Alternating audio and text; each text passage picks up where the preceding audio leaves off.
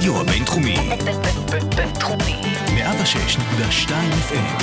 הרדיו הבינתחומי. הרדיו החינוכי של המרכז הבינתחומי. לקום ישראל. 106.2 FM.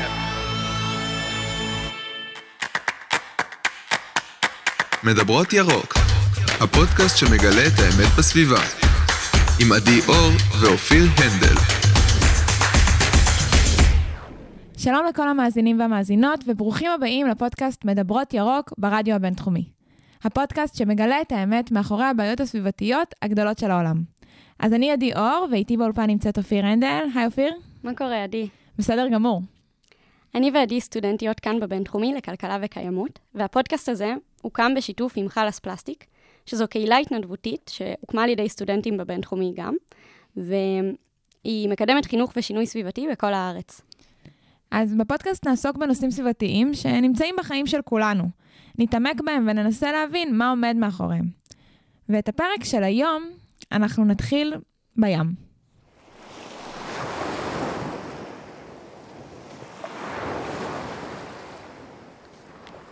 אז בפברואר האחרון, לא יודעת מה איתכם, אבל אני הייתי קבורה בחדר עם הדלת סגורה, לא מתקשרת עם אף אחד ומנסה רק ללמוד למבחנים.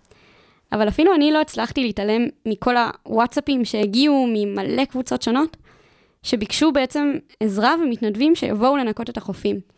ואני זוכרת שחיפשתי והתנתקתי לרגע ובאמת הזדעזעתי מכל התמונות שהיו של צבים שמכוסים בזפת וציפורים. כן, אז אה, גם אני הייתי באותו המצב, אה, קבורה מתחת לאיזה מבחן בסטטיסטיקה, ותוך כדי אה, מקבלת המון הודעות. ואני חושבת שכל האירוע הזה, מלבד זה שהוא היה מאוד מזעזע, אבל גם מאוד, מאוד קרוב, זה היה כמעט בכל חוף בארץ. לגמרי. אני חושבת שהוא גרם לי להבין שאני לא באמת יודעת מה זה זפת. זו מילה שאני מכירה, ו... ראיתי ונתקלתי בזה לפעמים, אבל אני לא באמת מבינה מאיפה זה מגיע, ולמה זה קורה, ולמה לפעמים יש את זה, ולפעמים אין את זה בים. אז uh, בפרק של היום אנחנו נעשה קצת סדר. אנחנו נדבר uh, על הזפת, אולי uh, לא נושא שנשמע כזה זוהר, אבל uh, בתכלס הוא ממש היה במרכז העניינים uh, בפברואר 2021. הוא מככב בהרבה דברים, מככב בהרבה דברים. אז אנחנו נדבר על uh, מימדי הפגיעה והנזק הכלכלי עם uh, דוקטור uh, שירי צמח שמיר. וגם נדבר עם uh, מאיה יעקובס, uh, מנכ"לית צלול, על פרויקט עתידי של הובלת זפת uh, מאילת ועד לאשקלון, uh, ומשם לכל אירופה.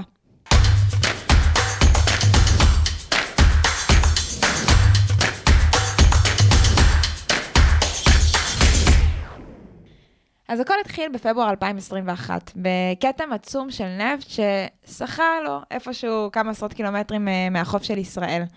ובעצם אה, באותו זמן בארץ הייתה ממש סופה. אה, היה כאן רוחות נורא חזקות, ושלג שירד בירושלים, אפילו בחרמון. ועל כל פתית שלג בודד שירד בחרמון, היו 100 מכוניות שחיכו לראות אותו ועמדו בפקק. כן, זה מה, זה מה שקורה כשיש שלג רק פעם בשנה, ובערך רק במקום אחד בארץ. בכל אופן, הסופה הזאת גרמה לכתם להתחיל להתקרב אה, יותר ויותר לחופים של ישראל, עד שהוא ממש עלה והתחיל להידבק לכל דבר שנקרא בדרכו. מדובר על 160 קילומטרים של חופים, הוא נדבק לצבים ולציפורים. באמת, הנזק היה ממש ממש אדיר, ויש כאלה שאומרים ש, שזה נזק כל כך גדול וכל כך משמעותי, שייקח שנים להשתקם ממנו. אנחנו כל הזמן חוזרות על המילה הזאת, זפת, אבל מה זה אומר בכלל? זפת זה תוצר של נפט גולמי שנשפך לים. עכשיו, כשנפט גולמי נמצא בלב הים, רחוק מהכל, יחסית עוד קל לנקות אותו. אבל ככל שהזמן עובר, והנפט ממשיך לצוף, אז כל החומרים הנדיפים מתאדים ממנו. מה שנשאר זה חומר צמיגי ודביק. והחומר הזה נסחף לחוף ונדבק לכל דבר שאפשר. בשלב הזה צריך ממש לגרד בשביל להוריד אותו מכל המקומות שהוא נדבק אליהם, ונהיה ממש קשה ומסובך לנקות. אז האורחת הראשונה שלנו בפרק תהיה דוקטור שירי צמח שמיר. שירי היא בעלת תואר שני ודוקטורט בכלכלה, שעוסקת בשנים האחרונות במחקר והערכה כלכלית של שירותי המערכת האקולוגית הימית והיבשתית, וגם בניהול סיכונים סביבתיים. שלום שירי. שלום עדי ואופיר, מה שלומכן? בסדר גמור. אה, שירי תדבר איתנו היום על מימדי הפגיעה והעלות הכלכלית של האסון. אז נתחיל בעצם ממה מימדי הפגיעה, מי הם הנפגעים הגדולים מהאסון. אוקיי, okay. אז תראי, האסון עדיין לא נגמר. האסון הוא בעצם אסון מתגלגל, אנחנו יודעים פחות או יותר מתי הוא התחיל, באמצע פברואר, אבל עדיין אנחנו רואים גלים של זפת שמגיעים אה, אה, לחופים בישראל, ולכן אנחנו עדיין לא יכולים לאמוד את ממדי הפגיעה. זה לא ברמת פגיעה של אסון אקסון ולדז או אסון DC, כן, במפרק ניו מקסיקו, אבל יש לזה השפעות אה, מאוד אה, אה, משמעותיות, כן, על המערכת האקולוגית הימית. הן ברמת הייצור הראשוני, הפיטופלנקטון וכן הלאה, אבל גם על בעלי החיים הגדולים שלנו, כמו עצבים והשכפים, ראינו תמונות באמת מאוד מזעזעות שלהם מלאים בזפת, וכמובן גם על הדגים ושאר בעלי החיים והצומח בים. וכמה זמן להערכתך ייקח לטבע להתאושש מהאירוע הזה? זאת שאלה מצוינת, כי אנחנו ממש לא יודעים את התשובה. אה, לוקח לטבע באמת יחסית הרבה זמן. אה, אנחנו רואים אסונות אחרים שקרו, בין אם זה אסונות אה, ימיים כמו אסונות שמניתי, אפילו גם אסון עין עברון, האסון היבשתי בישראל. לוקח לזה הרבה מאוד שנים, יש לזה השפעות שונות על בעלי החיים השונים. אה, וגם על האזורים השונים. לדוגמה, טבלאות הגידוד נפגעו הרבה יותר בצורה משמעותית מאשר חופים אחרים בישראל. ולכן מדובר על שנים אה, בין אם משהו כמו 10 לעד 50 שני, שנה, תלוי, תלוי על מה. ומה ההשפעה על בני האדם? יש לזה שתי השפעות. השפעה אחת, השפעה ישירה, שזה אה, אנחנו נפגענו בעצם מזה שאנחנו לא יכולים ללכת לים, לשחות בו, לצלול, לעשות אה, כל, ספור, כל ספורט ימי אפשרי, אבל גם ברמה של צריכת הדגים מהים, זה השפעה ישירה. השפעה עקיפה זה הפגיעה ב, ב, בעצם בשירותי המערכת שאנחנו מקבלים מהים, אה, איך שהים עוזר לנו, לתועלות שלנו, אה, ותומך ב-well-being שלנו, אז יש לזה השפעה גם אה, עלינו. ועכשיו לשאלה מעניינת וחשובה לא פחות מהנזק הסביבתי. מה הנזק הכלכלי של כל הסיפור הזה? או, זאת שאלת מיליון הדולר. אמ, בהחלט אה, אנחנו יודעים שבגלל שגם נפגעי התיירות אה, החופית, אנחנו מתוך מחקרים שעשיתי, אז אנחנו, עשיתי יחד עם חוקרים נוספים, אנחנו יודעים שהתיירות החופית שווה 41 מיליון שקלים לשנה. התיירות של הדייג הספורטיבי, 2.2 מיליון שקלים לשנה. כל הנושא של סיפוח פחמן, קליטת ה-CO2 והפיכתו לחמצן, שזה פגיעה בפיטופלנקטון, מדובר על, 40, על 84 מיליון שקלים לשנה. אה, וגם אנחנו, גם הדייג עצמו, אנחנו יודעים שמדובר על משהו כמו פגיעה יומית כהכנסות לדייגים בשווי של אה, כ-700 אלף שקלים ליום, הכנסות. וואו, זה נשמע לא מעט בכלל. נכון. אה, אז אולי נסיים בפן קצת אופטימי, איך הולכים מאמצי הניקוי עד כה? אז, אמ, אז קודם כל אני חושבת שזה באמת אה, מרגש. לראות את ההתגייסות גם של הגופים הסביבתיים, של אקו אושן וצלול והחברה להגנת הטבע ורשות הטבע והגנים וגם הרשויות המוניציפליות, אבל זה שאנשים מתנדבים ומגיעים ועוזרים באיסוף הזפת זה משהו שמראה לנו בעצם שאנשים מבינים את החשיבות של הים, שאנשים מתחילים להיות מודעים אה, למה שאנחנו מקבלים מהים, את כל הטוב הזה שאנחנו מקבלים ממנו, גם כמים אה, לשתייה, גם כמזון, גם כביטחון תזונתי, וגם כמובן אה, ל-well-being שלנו, לשביעות רצון שלנו מהחיים. דבר נוסף שאני רוצה לציין אבל, אה, שאם אנחנו שואלים מה הנזק הסביבתי, אז גם למתנדבים, לאותם מתנדבים שמגיעים בשבתות ובחגים ובימי חול, יש לזה עלות אלטרנטיבית. כלומר, גם לזה יש עלות. אם אני רוצה לחשב את הנזק הכלכלי, אז זה לא רק להסתכל כמה עולה עלויות הניקוי לרשויות המוניציפליות או הנזקים שמניתי, אלא גם צריך לקחת בחשבון את הזמן האלטרנטיבי של המתנדבים האלה. אבל אני חושבת שזה מאוד מרגש. חשוב לציין שזה אסון קטן, בקנה מידה קטן יחסית. אה, הוא קיים, הזפת קיימת, אבל אם היינו מתייחסים ל...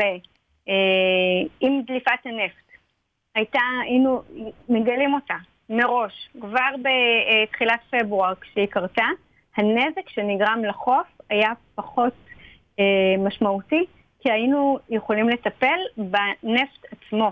אנחנו יודעים שזיהום נפט הוא משמעותי, ויש לו עלויות סביבתיות, חברתיות וכלכליות, אבל ברגע שאנחנו אה, רחוקים מהחוף, המשמעויות שלו פחותות אה, מבחינת החברה האנושית. טוב, שירי, תודה רבה לך. נתת לנו נקודת אה, מבט אה, חדשה ואחרת על האסון. שמחנו מאוד שהצטרפת אלינו. תודה רבה לכן על ההזמנה. אז זאת הייתה דוקטור שירי צמח שמיר, ועכשיו נדבר קצת על מאיפה הדליפה הזאת בכלל הגיעה. אז עדי, די ברור שזו דליפה של דלק מאונייה. עכשיו, יש שתי דרכים שבהם הדבר הזה יכול לקרות. הדרך הראשונה זה שזה יהיה לחלוטין בטעות. יש הרבה ספינות ישנות שמסתובבות באוקיינוס, לא מספיק בטיחותיות, ולפעמים הן חוות תקלות ופשוט דלק נשפך מתוך האונייה אל הים. עכשיו, לפעמים האוניות האלה מתקשרות ומדווחות שהייתה דליפה, ולפעמים הן בוחרות לא לעשות את זה. עכשיו, הסיבה השנייה שדליפת נפט יכולה לקרות זה לחלוטין בכוונה, בשביל לחסוך כמה שקלים. מה שקורה זה שלפי האמנה הבינלאומית, ספינות שבמשקל גבוה מחויבות לדלק פחות מזהם ויקר. עכשיו, כמובן שהרבה מהן מעדיפות לחסוך את הכסף ולהשתמש בדלק מזהם וזול בהרבה. והן עושות את זה בכך שהן לוקחות את הדלק ממדינה שאין בה אכיפה, ואז הן שתות בים, ולפני שהן מגיעות למדינות שיש בהן אכיפה, הן פשוט שופכות את הדלק האסור הזה לתוך האוקיינוס.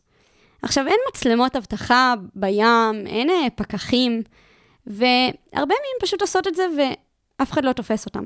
כמה קל וכמה מסוכן, איזה אפקט זוועתי יש לדבר כזה. לגמרי. עכשיו, בואי נדבר קצת על ישראל, מה, מה קרה פה? מה היה הסיפור של האונייה שלנו? אז אף אחד לא יודע בוודאות. אבל יש הרבה הוכחות תומכות לזה שמדובר בספינה לא חוקית שהעבירה נפט מאיראן לסוריה. עכשיו, אסור כרגע לייבא נפט מאיראן, אז כמובן שהספינה הזאת לא פעלה בתיאום עם הרשויות הבינלאומיות. והספינה בעצם כיבתה את הרדיו שלה כשהיא עברה במים הכלכליים של ישראל, והדליקה את הרדיו שוב כשהיא הגיעה לסוריה. הספינה הזאת היא בין הספינות שנחשבות ישנות ולא בטיחותיות, ויש סיכוי מאוד סביר שהיה מדובר פשוט בתקלה טכנית שלא דווחה. אבל יש האשמות שהדבר נעשה במכוון, ולא בשביל לחסוך כסף על הדלק, אלא ממש כטרור אקולוגי כנגד ישראל מצד איראן. לא ניתן להוכיח את זה סופית, וגם בכלל לא ניתן להוכיח סופית שזו הספינה שגרמה לאסון. בגלל שההוכחה דורשת גישה לספינה, שכמובן לא ניתנת לנו. נשמע כמו עלילה של אה, סיפור אה, בלשי. ממש. זה סרט שצריך לצאת. אה, טוב, אז האמת היא שזה גם לא הפעם הראשונה, ש... וכנראה גם לא האחרונה שזפת מגיעה לחופים של ישראל. למי, למי מכם שזוכר, לפחות אני, כשאני הייתי קטנה, זוכרת אני לא הייתי ככה... פה. אופיר, אופיר לא הייתה פה, אופיר הייתה בארצות הברית, אבל uh, כשאני הייתי קטנה והלכתי לים, אז תמיד הייתי חוזרת, uh, אולי לא תמיד, אבל לרוב הייתי חוזרת עם כתמים שחורים כאלה של זפת, תמיד זה היה נדבק לי לעקב או לאגודל, ואז היה צריך לחזור הביתה ולשפשף את זה עם סקוץ', ולמרבה האירוניה גם עם נפט, uh, כדי שהם ירדו. ובעצם מאז היא כבר הספיקה להיעלם, הזפת uh, מהחופים. באותה תקופה זה הגיע מדליפת נפט במפרץ הפרסי. אבל uh, למרות שהיא נעלמה, המצב לא, לא כזה שונה היום. אז נתחיל במשהו שממש הפתיע אותי. כשהכנו את הפרק, גילינו שבעשור האחרון היו שתי דליפות נפט גדולות כמעט בכל שנה. דליפת נפט גורמת לפיזור של רעלים בים, באזור שבו זה קרה, דבר שמחליש את המערכת החיסונית של כל היצורים שהיו שם. הדגים נהיים מורעלים, ולפעמים אי אפשר לדוג באזור גם שנים אחרי. אבל האמת שזה לא, לא רק הדגים שנפגעים, יש עוד המון יצורים שאיכשהו מושפעים ישיר או בעקיפין מהאירוע הזה. צודקת לגמרי. אז שתי חיות שממש הפתיע אותי שהן מושפעות גם, זה ציפורים ודולפינים. הציפורים, מסתבר, משתמשות בנוצות שלהם בשביל להגן על עצמן מהקור של המים. עכשיו, הנפט נדבק לנוצות, ואז הציפורים לפעמים ממש קופאות למוות, כי אין להם הגנה יותר. והדולפינים באמת אוכלים את הדגים, ולפעמים נהיים מורעלים בעצמם, לפעמים פשוט כל המזון שלהם מת כתוצאה מהרעלה, וגם הם ממש יורדים במספרים ברגע שיש דליפה. בקיצור, קטסטרופה. האמת שזה נשמע כמו אחלה של עלילה לסרט סיספירסי 2. יאללה, שנטפליקס יתחילו לכתוב. נעביר להם. בכל אופן, דליפות כאלה שקורות בים לא ייחודיות רק לו, הן יכולות לקרות גם ביבשה. וכשמדובר אה, ביבשה, מדובר בעצם על אסון מאוד מאוד דומה, רק צמחים קצת אחרים ובעלי חיים אחרים. למשל במקרה של עברונה ב-2014, כשבגלל תקלה ממש טכנית של אה, תוך כדי עבודות תשתית, נשפכו ליטרים של נפט לנחלים בדרום. אז באמת, מה שקרה זה שתוך כדי עבודות תחזוקה, אז צינור נפט אה, נפגע ונפתח, וקצ"א הצליחו לסגור את הצינור תוך שעתיים, ועדיין יצאו משם 5 מיליון ליטר של נפט. בוא נגיד שזה לא הצינור בגינה שלכם. לא, זה, כשמדברים על אה, הובלה של נפט, מדברים על אה, כמויות מאוד מאוד גדולות, ובעצם גם האסונות הם, אה, הם גדולים בהתאם.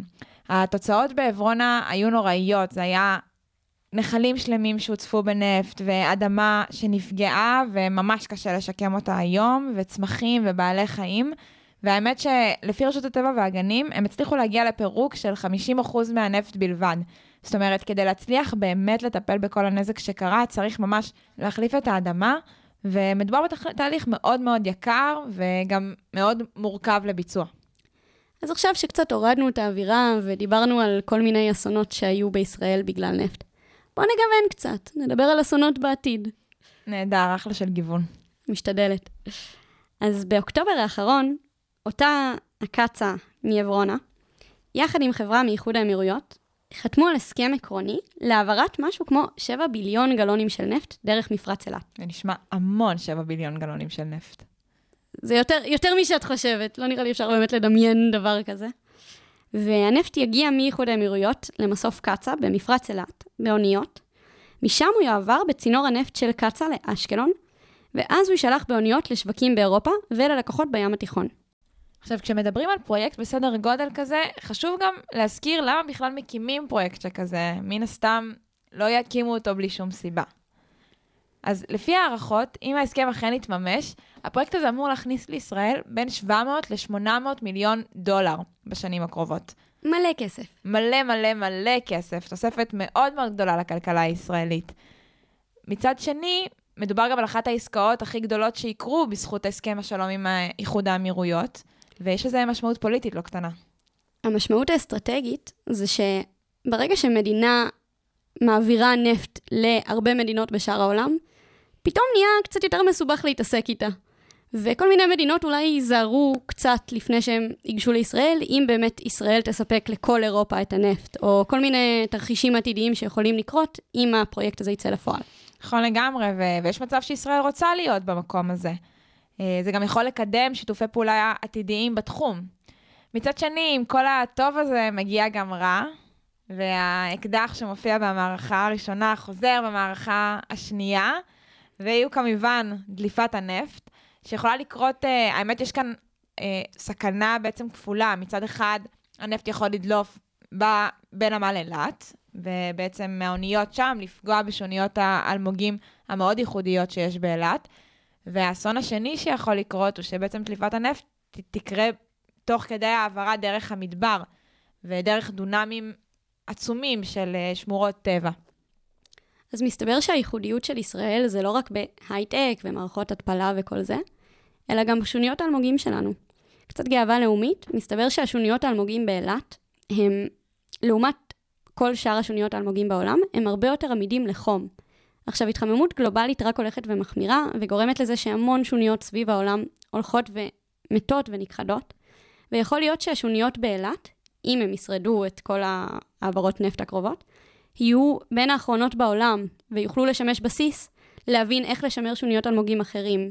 מזמינות את כולכן, אגב, לרדת ולצלול באילת, לחזות... אה, לגמרי, uh, לפני מק... שזה ייעלם. מקוות שזה לא ייעלם, אבל uh, לגמרי שווה צלילה. בכל אופן, אני חושבת שכדאי לדבר קצת על מי שבעצם uh, מתנגד לפרויקט, אחד מהעמותות שמובילות את ההתנגדות. אז יש באמת הרבה מאוד אנשים שמתנגדים לפרויקט הזה.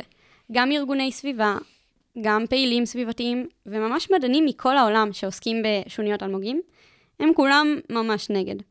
אנחנו נדבר עם מאיה יעקובס, המנכ"לית של צלול, ונבין למה בדיוק יש התנגדות. אז צלול היא עמותה ששמה לעצמה מטרה לפעול לשמירה על הים והנחלים של ישראל, וגם על בריאות הסביבה והציבור.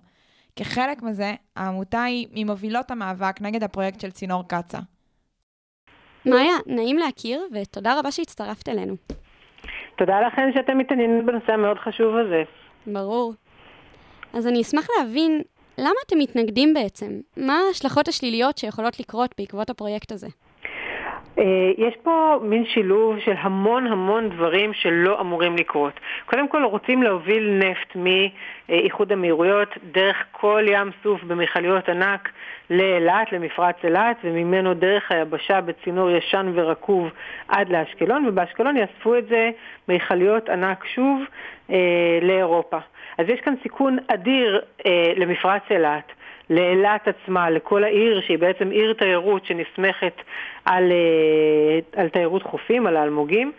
יש אה, סיכון לכל תוואי הצינור לאורכו שכבר חטף זיהומים קטסטרופליים בעבר בגלל קצ"א, בגלל אותו הצינור, וגם כל חופי הים התיכון שלנו, זה לא רק אשקלון נמצאת בסיכון, כל חופי הים התיכון בעצם נמצאים בסכנה.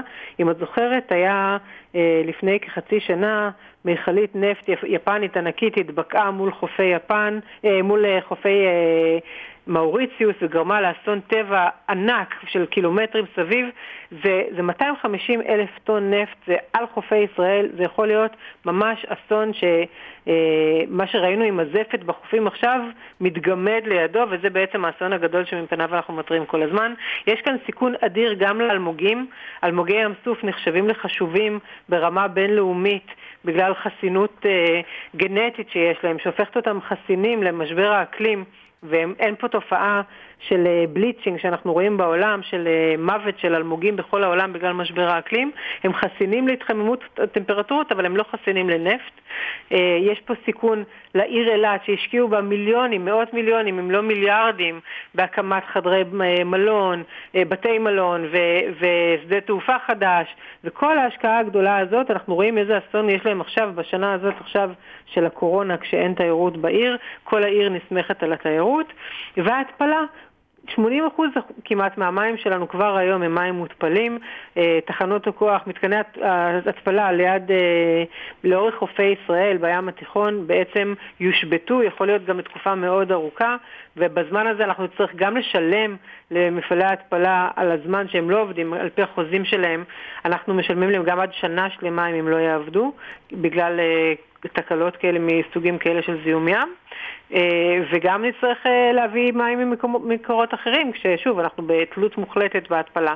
זאת אומרת, אם את מסתכלת על זה, זה גם כלכלי, זה גם חברתי, זה גם ביטחוני, זה גם uh, סביבתי. אז אני שומעת שזה באמת סכנה לא רק לתיירות, גם להתפלה, כן. וגם לשוניות האלמוגים בעצמם, שהם מאוד uh, ייחודיים. כן. אז uh, אני באמת מסכימה איתך שזה יהיה אסון אם תהיה דליפה. אבל האם בוודאות תהיה דליפה בכלל? זאת אומרת, אין רגולציה שאמורה לנהל את הסיפור, לוודא שלקצ"א יש אמצעי בטיחות? קודם כל קצ"א היא חברה מאוד כוחנית, מאוד חזקה, שנהנית בעצם מיחס מועדף ממשלתי, זו חברה ממשלתית, או חצי ממשלתית לפחות, שכפופה למשרד האוצר, ובמשרד להגנת הסביבה אה, אומרים שהם לא ערוכים לחירום והם יכולים לבקש הם דורשים דברים מקצ"א, אבל לא הכל מיושם. משרד האנרגיה הוא לא צד בעניין. כל אחד מעביר את זה, את האחריות מאחד לשני כמו איזה תפוח אדמה לוהט. אה, אבל בסופו של דבר אה, צריך לשאול למה בכלל עושים פרויקט כזה שהוא מנוגד גם למשבר האקלים, גם, גם לכל הסיכונים האלה. הרגולטור הוא, הוא לא נוכח כמעט, הייתי אומרת. הם לא, לא עשו אפילו תזכיר השפעה על הסביבה בקצא"א, הם לא, הם לא עושים את המינימום שצריך לעשות אה, כשאת, אה, על כל על כל מפעל, על כל מוסך שאת רוצה להקים, יש דברים הרבה יותר בסיסיים, הדברים הבסיסיים שצריך לעשות, קצא"א לא עשו בשביל אה, פרויקט כל כך גדול וכל כך מסוכן, ולא דורשים את זה מהם. אז אני מבינה שאפילו אין את הרגולציות שבדרך כלל יש לפרויקטים מסוג כזה. קודם כל צריך לזכור שאירועי דליפה קורים תמיד. סטטיסטית, אה, כל הזמן יש אה, אירועים, זה אירועים קטנים, גדולים, בינוניים, אבל מספיק שמישהו לא סוגר את הצינור כמו שצריך, לא מבריג בורג כמו שצריך, ויש טפטוף ויש דליפה, ואנחנו נמצאים שני קילומטר משמורת האלמוגים, וזה הרסני, זה, זה יכול להצטבר לכמויות מאוד גדולות. אם יש דליפה כזאת בלילה, ואין פיקוח כמו שצריך, כי הם לא עושים פיקוח, למרות שהרגולטור דורש שיהיה שם איש מפקח 24/7 למשל, זה סוג גברים שהם לא עושים אותם. אה, ורגולציה היא, היא רק מרכיב אחד, אבל אה, צריכה שתהיה פה רמת אה, בטיחות וגיהות מאוד מקפידה, מאוד מחמירה. אני מבינה. זה נשמע באמת מצב מאוד בעייתי, אז בבקשה תספרי לנו איך אפשר לעזור ומה החלק שלכם במאבק. אז עמותת צלול יזמה אה, קמפיין שגייס בעצם את כל ארגוני הסביבה, חברים בכמעט 30 ארגונים לדעתי היום. אנחנו קוראים לזה Save Red Med. Red זה הים האדום, Med זה הקיצור של ה-Mediterranean Sea. אה, saveredmed.org זה בעצם השם של האתר שלנו, יש שם עצומה אה, שצריך, מבקשת מאוד, תצטרפו ותחתמו ותצטרפו אלינו. אנחנו חייבים, חייבים מתנדבים, אנחנו מעטים, ארגוני הסביבה מול חברות הנפט הכי גדולות בעולם פה בעצם, בכלל בכל מה שקורה בהתנהלות של אה, גז ונפט בארץ, אבל קודם כל על הדבר הזה, זה לא רק בעיה של ישראל, זה קמפיין בינלאומי שאנחנו מדבררים אותו גם למדינות ערב שהושפעו וגם למדינות אירופה סביב אגן הים התיכון שהושפעו. זה, זה קמפיין ענק שצריך המון אנשים. תודה רבה, מאיה. תודה. זו הייתה מאיה יעקובס, המנכ"לית של צלול, שעזרה לנו להבין עד כמה הנושא הזה באמת מסובך. בסופו של דבר מדובר על נושא מורכב, וצריך לזכור שיש שני צדדים למטבע. עם היתרונות הכלכליים האדירים ואפילו הפוליטיים שיש לפרויקט מסדר גודל כזה, מני, מני, מני. לגמרי, אבל uh, מגיעים כאן גם סיכונים סביבתיים די גדולים, אפשר לומר אפילו אדירים בגודלם, וכשמבצעים פרויקט כזה הם פשוט צריכים להילקח בחשבון. אז אנחנו היינו עדי אור ואופיר הנדל, ותודה שהאזנתם לפרק הראשון שלנו של מדברות ירוק בשיתוף חלאס פלסטיק ברדיו הבינתחומי. מקוות שנהנתם. מוזמנים להמשיך לעקוב אחרינו. כל פרק יעלה לדף של חלאס פלסטיק בפייסבוק, אז חפשו חלאס פלסטיק, ונתראה בפרק הבא.